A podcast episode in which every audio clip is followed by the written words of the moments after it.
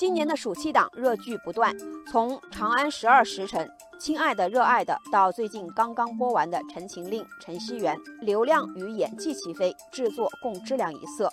为了能顺利追剧，不少观众心甘情愿掏腰包购买视频网站的会员服务。网友我是天线宝宝说，没买过视频会员，为了支持李现破例了。网友云去风来说，陈希元看得欲罢不能，买了 VIP 就为了能提前看大结局。一般来说，用户购买会员主要可以享受三项服务，包括免看广告、会员影片、会员提前看等。但是有不少人投诉，在爱奇艺、优酷、腾讯等视频网站上，会员价格折扣不大，会员权益含金量折扣却不小。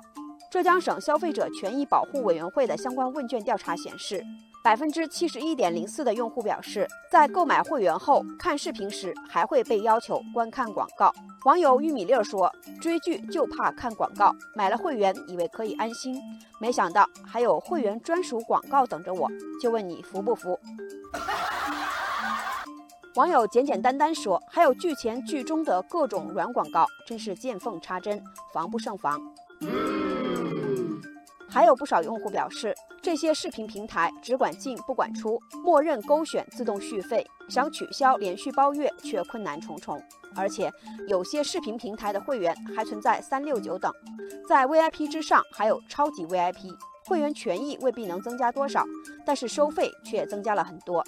网友银角大王说，为了看一部电影充了会员，没想到是自动续费，等第二次扣费了才发现太坑了。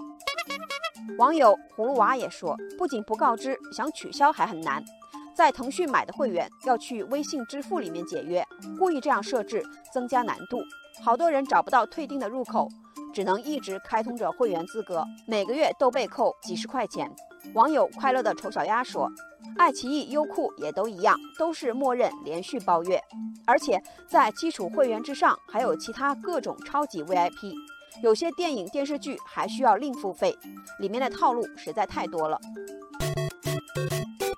有人粗略估算了一下，要买其腾讯官方充值页面上的所有会员，每月需要花七百三十八元，一年下来超过了八千八百元，没得商量。实际上，这种现象不仅存在于视频网站。包括在线音乐平台和各种订阅网站，都存在着类似的会员权益含金量打折的问题。网友山海之间说：“虽然每次的钱不多，但是很堵心，感觉被蒙了。”